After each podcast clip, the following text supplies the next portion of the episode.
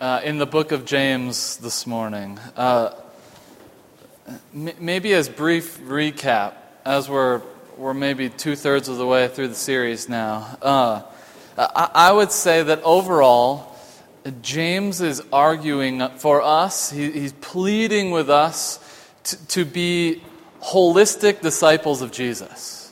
I, I think he wants our faith uh, and, our deeds and our words and everything about us to be uh, in alignment, to be congruent, to be, uh, uh for us to be moving in a direction uh, toward maturity, toward completion, toward wholeness. He wants a fullness of life for us, uh, where our faith is meant to impact each and every part of who we are. We're, we're being formed into someone different. Whether we're on day one of our faith journey or year 60 of our faith journey, uh, it's always this gradual movement toward maturity. There's something that we're striving for uh, that we will never get to on earth, and yet there's some sort of maturity and completion that we can always be arriving at. Uh, it's this weird paradox. We're, we're invited to stand out into the world. In the world, we're invited to, to be beautifully abnormal. There, there's something a little different about that person, and yet it's not weird. It, it's, it actually makes me curious. It makes me wonder about who they are. Why, why do you behave that way? Every aspect of who you are uh, is kind of strange and different, and yet there's something beautiful about it. There's something intriguing about it. We endure hardships. We, we treat everyone equal. We actually live out our faith. We, we steward our words well as blessings to the world instead of curses. Uh, we're different. We're set apart. We're holy. Uh, we're being called into this strange, different, countercultural movement uh, as we move toward maturity completion. Uh, it's, it's beautiful, it, it beautifully abnormal, but, most certainly beautiful. I'm reminded of Anne, Anne Lamott's quote as she twists scripture and says that you shall know the truth, and the truth shall make you weird. Uh, it, there's something about this, this way that's very odd. It's, it's a very strange way of living, and yet there's something beautiful and intriguing about it. And I think as we talk about wisdom this morning, wisdom has this same sort of characteristic to it. That if we do it well, if we are truly wise in the way of God, there's something really weird about that way of living. It, it runs counter to the world that we see around us. It's, it's honestly very strange, and we'll explore some of those differences. James, James does it for us, in fact. Uh, but wisdom invites us to be different, to be beautifully abnormal, to, to, be different than our culture, a, a, city on a hill shining forth a whole different world, but, but radically beautiful, a, a new way of being human. Uh, so let's, let's chat about wisdom a little bit this morning. Wisdom is challenging for me. It's, it's kind of strange. Uh, it's, it's challenging in, in lots of ways. Uh, First of all, it's not something that we see that often. I, I don't know if, if you're like me, uh, there's not too many people that come to mind when I think of wisdom. Uh, there's a few, of course, there's a handful of people, but, but I wouldn't classify too many people in my life as being wise. I, I just would. It's not the first adjective that would come to mind to describe a lot of people in my life uh, where I specifically think of them as having wisdom uh, and being people that I would seek out in those moments of, of confusion and difficulty in my life, where I would say, I want to go to that person because they have this air of wisdom about them. I, I know they'll be helpful. I know they'll be. I, we just, I just don't think that we see it that often. Uh, se- second way that I think wisdom is challenging is, is, that it's not really that easy to to define or to describe. Uh, it, it's just kind of ambiguous. What is wisdom? I think way too often we equate intelligence with wisdom. Uh, we try to make them one and the same. Uh, and, and I think Scripture is pretty clear that they're not the same. And yet, in our culture, uh, I think we often treat intelligent people or successful people or wealthy people as people who we should look to uh, to influence our lives. But I wouldn't usually characterize them as, as being wise. And even the intelligent people. It doesn't, just because you have a Harvard law degree doesn't mean you're wise. Right? And just because you're a high school dropout doesn't mean you're not wise. Right? Wisdom has nothing to do with that. Uh, it, it, they're, they're not one and the same. Uh, so, so it's hard. How do we define wisdom? I, I, think when we try to, it often comes off as trite platitudes uh, or overconfident and unsolicited advice. I'll offer you some wisdom, but it ends up being something that's not terribly helpful. It, it can tend to come off as self help books or or shallow pop psychology. That's not, you're not really digging in deeply, in, in a deep way. Uh, it, it's, it's as if true, profound, godly wisdom. Uh, I, I, think people try to think that wisdom can be captured and packaged into 140 characters on social media. And it just can't. It, there's something deeper than that. Uh, wisdom is tough to define or describe because uh, it, it really has nothing to do with the DNA that you were born with. It, it's not something that just comes easy, it's not something that's just natural. Uh, it's not something you can just read about in a book and there, I have wisdom. I, have arrived. I have it. Uh, it's something that's earned and learned through life experience. And just because you're older doesn't mean that you're more wise. And just because you're younger doesn't mean you're not wise. So it's, it comes through experience, and yet it, time really has nothing to do with wisdom either. Longevity of life really doesn't have anything to do with wisdom either. So it's earned, it's learned, it's something that's cultivated, but it's not, there's nothing mathematical about how you get wisdom. I went through that thing and I'm wise now, or I read that book and now I've got it. Uh, I've, I've, conquered wisdom, thank goodness. Uh, it, it, but it, it does come through pain and hardship. It, it comes through asking for the Spirit to provide. Uh, there's, there's a depth and a profundity. Uh, wisdom is deep and profound and rarely captured and actually lived out. I just don't see it that often. I just don't see it in most people. So it's hard to put our finger on what is it uh, and what does it look like and how do I, how do I try to initiate that uh, into my life. Um, so a few questions for you, and I want actual responses uh, uh just, just in the next couple minutes. Uh, uh, first of all, do you have wise people in your life? For, for how many do you have somebody that pops in your mind as being wise? By show of hands. Somebody, when, I, when I say, do you have somebody that's wise in your life? All right, how about, uh, can you think of five people? How many people could think of like five wise people in their life? Okay. Some of us, maybe not all. How about 10? Anyone know 10 wise people that you would consider wise? Okay, a, a, a few. Uh, but that the hands started to go down, right? It, it's not, it's really not that common. Uh, really quickly, maybe, maybe just one or two people, uh, when you think about the people that made your hand raise up, why, why do you think of them as being wise? What makes them wise? In, in, a, in a word or a quick sentence, one or two people. Why would, why would you raise your hand about the, the, that specific person that came to your mind? Biblically wise, okay? How they treat others, okay? Slow to speak, yeah. Eager to listen. Right. Thoughtfulness. What was that, Joe? Patient. Yeah. Yeah, exactly. Uh, but those are pretty deep characteristics, right? Those, those, those aren't things that the majority of people have, uh, unfortunately. Uh, what we're wrestling with uh, so far is that what some call wisdom is different than what others call wisdom. So there's, there's a spectrum of how we interpret wisdom.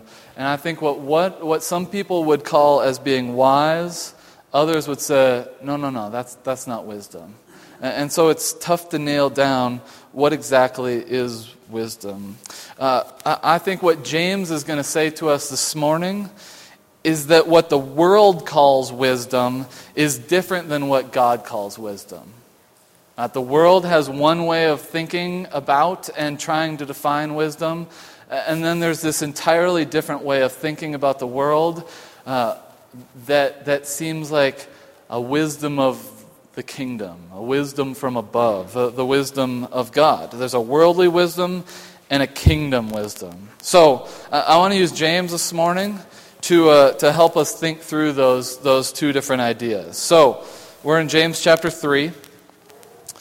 Uh, if you want to follow along, it'll probably be on the screen as well.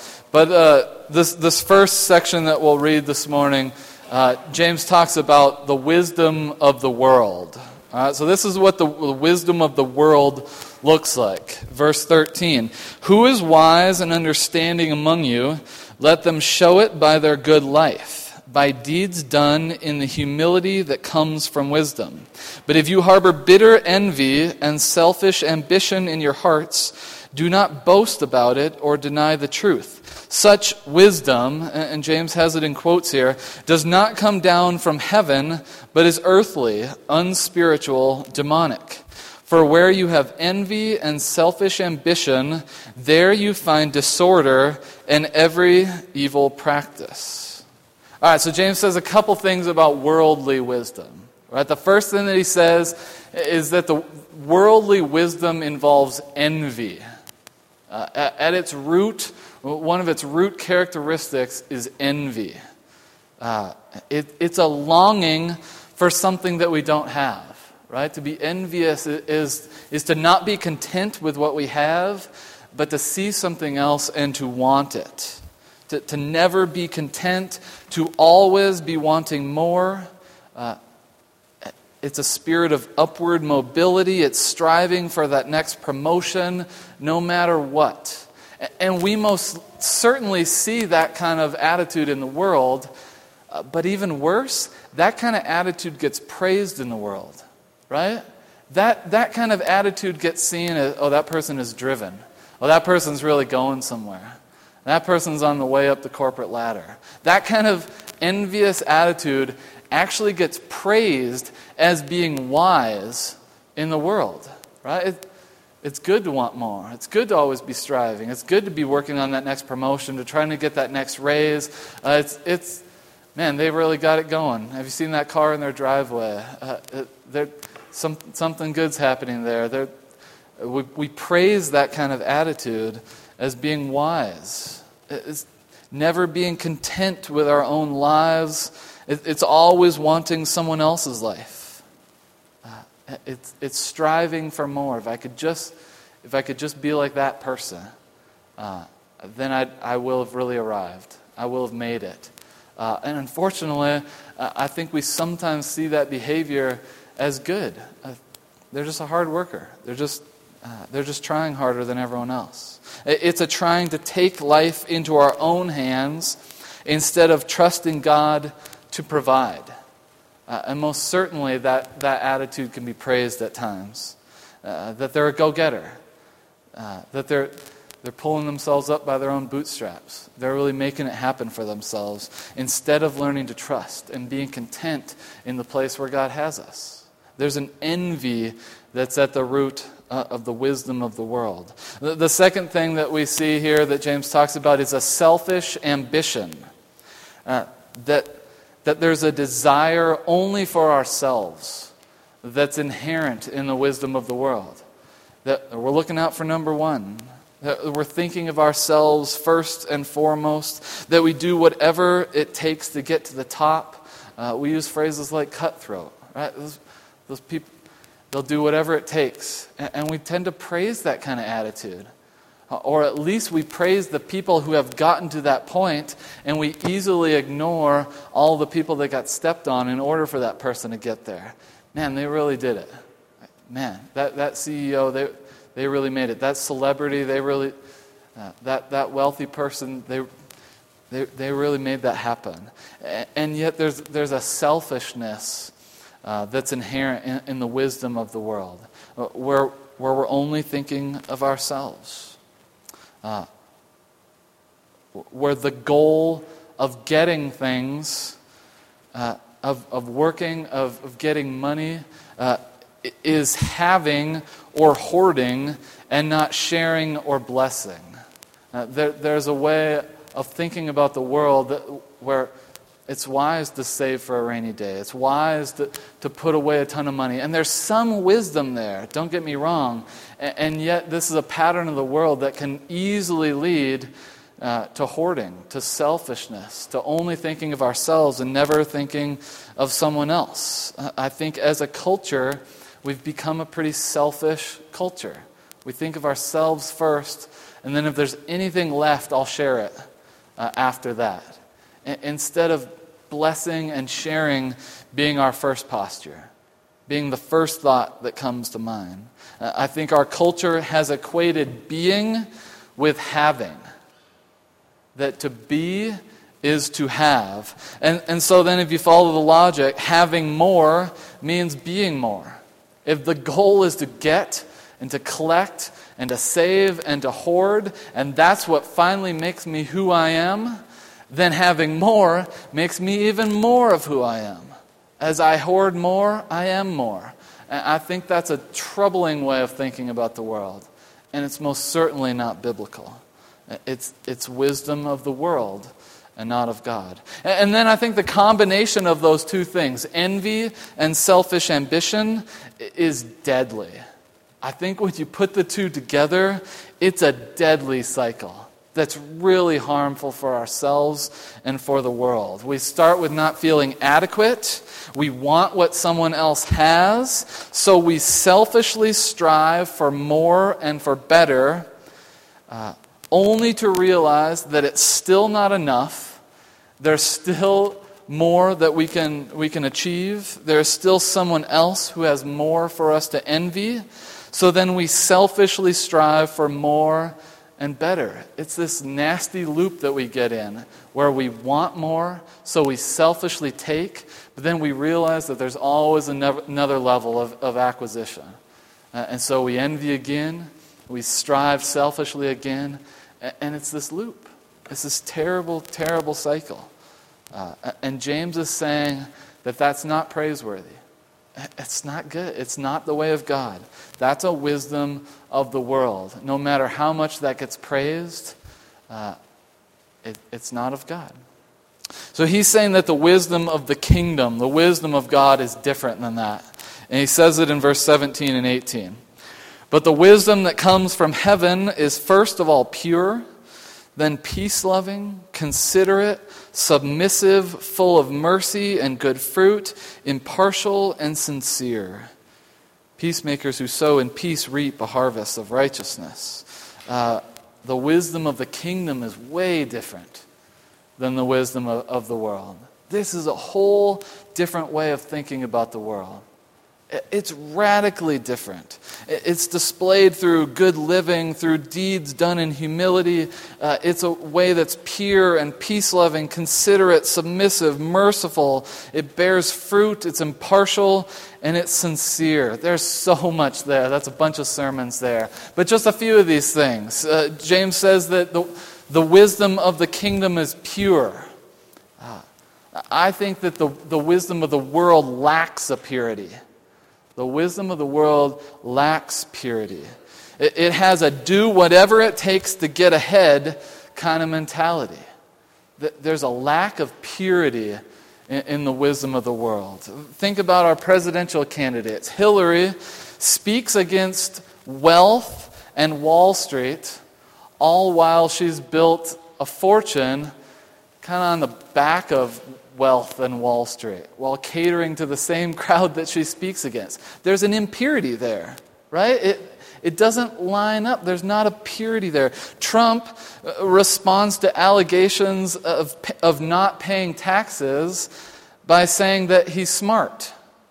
Right? It says, well, I'm just smart. Which, uh, in the wisdom of the world? Of course he is, right? He's using the tax loopholes. He's, he's, only, he's not breaking the law, he's just using the system, right? And yet, there's an impurity there. It, it's just, it's not a clean, good, honest way uh, of, of living for either of our major candidates. Uh, there's a wisdom of the world that is different than the wisdom of God. Uh, they're both incredibly smart, incredibly wise, according to the world's standards, and yet James would critique them. Right? The, the wisdom of the kingdom is pure. It, it doesn't act that way, it doesn't stoop to that level. It's good and right and ethical and upstanding, even if it means we don't always get our way. Even if it means we lose an election, even if it means we lose our job, even if it means uh, uh, we, we won't get that job that we're striving for, whatever it takes to be pure and to not compromise myself, to not be a sellout, that's what I ought to be striving for because it's wise, it's good, it's a good way of living, uh, it's the way of God. Uh, James talks about uh, the wisdom of the kingdom being peace loving, uh, which flies in the face of the ways of our world, right? Where violence gets things done, where, where putting our foot down is the best way to get what we want. Uh, there's, there's an anti peace kind of, kind of way of the world that actually does kind of get things done at times. And yet, is it the best way of doing life? Uh, I think James is arguing no. And we've seen it in some of our greatest heroes of the last hundred years. They're people that chose peace over the worldly wisdom of violence and war. Right? You think about people like Gandhi and King and Mandela and Romero, all of our, our great leaders, or some of our great leaders, they chose this way of the wisdom of the kingdom, uh, even though they probably could have got some stuff done according to the, the way of the world. Uh, they chose well. James says that the, the wisdom of the kingdom is submissive. It's not dominant. It's not commanding. It's not forceful. It's not mean or rude or pushy. That real wisdom, true wisdom, is shown through service and sacrifice. It's through laying down our own agenda, through not needing to be the alpha dog, through not needing to always be in charge, through not always needing to be powerful. There, there's a, a beautiful abnormality in being submissive in our world being sacrificial, submitting to one another in love. Uh, it, does, it doesn't make sense. It flies in the face of our world, uh, and yet it's the very thing that Jesus did for us. He submitted.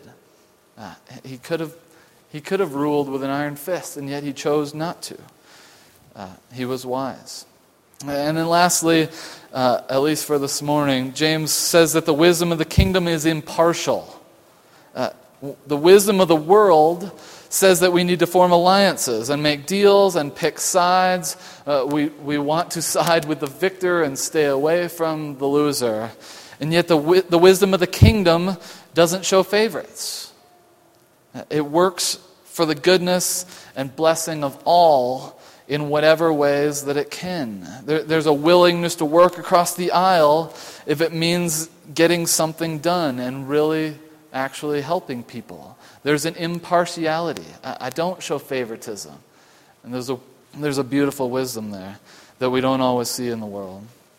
Uh, uh, we see this, this kind of wisdom in a number of characters throughout Scripture. R- really quickly, I, I just want to take a, a, quick look at the character of David. If you think about David, uh, he demonstrates both of these kind of wisdom uh, at different points in his life. Uh, he most certainly has some worldly wisdom at times. Right? And I think of the Bathsheba story. He's king, he's the man, he can have whatever he wants, he's in charge, he's powerful. What he's about to do is fine. He can do it because he's king. And so he takes what he wants. He's envious, he's selfish, and he takes Bathsheba for his own, even, even though she's the wife of someone else. And then he follows it up with, with all sorts of uh, evil actions to try to cover up his wrongdoing. Uh, it, it's worldly wisdom. It makes sense. He got the beautiful girl. He won, right? He's in charge. He's the king. He, he, took, he took what was rightfully his. And yet, of course, that's worldly wisdom. It's not according to God. But then at other times, David is a champion for, for godly wisdom. Now, I think of the Goliath story, right? When he goes out uh, to, to fight Goliath, uh, he, puts aside his concern for himself. He's submissive in this moment. Uh, he's working for peace. He's acting in humility and actually trusting God to take care of his life instead of trying to preserve his own life and selfishly uh, just trying to take care of number one. Uh, he's sincere of heart. He's considerate of others. He's all these things uh, that demonstrate the wisdom of God, the wisdom from above. Uh, he, he's both. Uh, and, and, yet, uh, we ought to be always striving for, for the wisdom that's from above. Uh, the way that Jesus demonstrates so well for us. Jesus is the new King David with a new kingdom and the new social system, and he perfectly embodies all these characteristics of godly wisdom uh, in a ton of ways. Uh, we could go through a whole list and you can name all the ways in which Jesus' life, ministry, death, and resurrection show a whole different kind of wisdom. He's wise in a beautifully abnormal kind of way, in a way that does not make sense. It didn't even make sense to his followers, right? Why are you doing this? This is our time to rise up and overthrow the Roman government. This is our time. We've been oppressed for too long. Let's, let's do it. And when he rides into Jerusalem, they, they praise him and, and they worship him because they think, all right, this is, this is going to go well. And within six days, he's dead. But it's a whole different kind of wisdom that's beautiful and, and started this whole radical movement that has transformed uh, human history because it's a different kind of wisdom and it's strange and it doesn't look like what we want it to look like, and yet it's good and it's right and it's the right way to live. So, as we move to a close, uh, I would essentially ask the question so what? We've talked about wisdom, uh, so what? So, a couple maybe practical things for us to think about. Uh, nothing probably terribly wise here, nothing too, nothing too in depth. But James has a, few things that we should strive for. In verses uh, in, in, chapter 4, verse 3, James says, When you ask, uh, you do not receive because you ask with wrong motives, that you may spend what you get on your own pleasures. So I'm, I'm saying that we should ask for wisdom. And I think James is saying the same thing. I, think we should be people of prayer uh, that constantly throughout the day, we're asking for wisdom. But, but more specifically, we're asking for kingdom wisdom, for God to speak into our lives and give us the, the courage uh, to be a little different, to not act the way that the, the world acts, to not, to not respond the way that the world responds. Give me a wisdom that transcends this whole earthly paradigm, that allows me to live above the fray. Uh, with where I'm acting with proper motives, uh, where I can use this wisdom well. God, give me a wisdom from above that I can steward well in order to be a blessing and not a curse. Uh, in verses 6 through 10 of chapter 4, uh, James says this God opposes the proud, but shows favor to the humble and the oppressed. Submit yourselves then to God. Resist the devil, and he will flee from you. Come near to God, and he will come near to you. Wash your hands, you sinners, and purify your hearts, you double minded. Grieve, mourn, and wail. Change your laughter to mourning and your joy to gloom. Humble yourselves before the Lord, and he will lift you up. Uh, I think we're called to humble submission. So maybe each and every day uh, we pray for wisdom, but we pray for the courage to submit. God, you're in control. Take away all envy, take away all selfish ambition, and, and allow me to humbly serve you in a new kind of wisdom.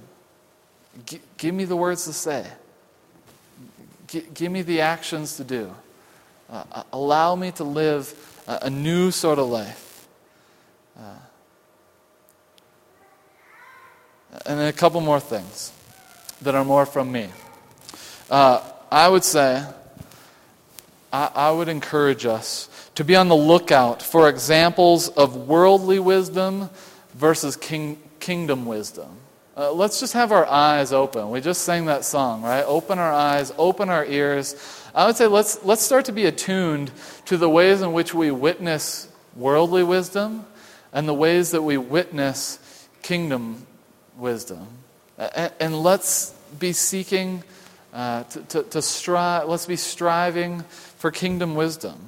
Let's try to recognize it in ourselves. Let's recognize the moments where, man, I was full of envy and self, selfish ambition there. I, I, was thinking of myself and only myself. Uh, I, I made a decision that would get me a certain place, but I'd have to compromise my beliefs, I'd have to compromise my faith. Let's be aware of those times where we succumb to that pressure, uh, and let's seek to be people who live into the kingdom wisdom that God has called us. Uh, and, and, then finally, let's, let's make our wisdom a lived wisdom. Uh, I mean, if James is nothing else, he's practical and he's active, right? He, he's saying that our faith should be lived, and, and I think our, our wisdom should be lived. It's not just knowledge. That's not what we're seeking here. We're not seeking more information. We're not asking God to fill us with information about how to understand Scripture. I mean, that's a, that's a fine thing to ask for. But when we're talking about wisdom, we're not talking about knowledge. We're not talking about book smarts. Uh, this is not a selfish wisdom. It's not a prideful wisdom. It's not an inactive philosophical wisdom. I've arrived. I'm smart. and, uh, and I, can, I, I can judge. Uh, uh it's not that. This, this is not passive. Uh, I, I'm inviting us, James is inviting us to allow our wisdom to do some work, to make a difference, to transform us into the sort of people that transform the world. Let the wisdom from above descend upon us and change us and challenge us and transform us. Allow our wisdom to, to, produce purity, peace, consideration, submission, mercy, impartiality, and sincerity, which none of those are passive. They're all active things that we're striving to live into as we live in the world. This is a wisdom that does things, that changes things, that loves people, that blesses the world. This, this is a powerful wisdom that resists the wisdom of the world and demands that things be different. I think this is a wisdom that calls out the other kind of wisdom. That when we see it, when, when we see a way of operating in the world that isn't healthy, that we call that out. We say, I know that makes sense in the world, but that's not good and that's, that's not right. It's definitely not pure. Uh, we can do better. This is a powerful wisdom that resists the wisdom of the world and demands that things be different. This is a creative wisdom that seeks non conventional ways of solving problems, no longer succumbing to the unhealthy and unhelpful patterns of the world that we keep resorting back to. We have this tendency to fall back into the old patterns. Let's not do that anymore. Let's be more creative than that. Let's, let's ask God for creative solutions to these problems that we face. This is a wisdom that can only come from the Spirit. It only comes from above. So may we be bold enough to chase the Spirit, to chase the wild goose into uncharted waters of enacting and embodying our faith with a wisdom that comes from above. Let's pray. Oh, wise God. Uh, you know so well the intricacies of this world. You created it, uh, you arranged it, and you placed us in it. And so I pray that you would give us wisdom to live well in this world. We seek that wisdom, we long for it. We want to be wise. We want to be good stewards of this life that you gave us. We want to be people that speak truth we want to be people that embody all of the characteristics that we listed uh, in our, in our, uh, our conversation this morning. So help us. Uh, send your spirit anew, afresh, to speak wise words into our lives and allow us to speak wise words into the world. We offer you this prayer and these thoughts. In Jesus' name, amen. Uh, okay.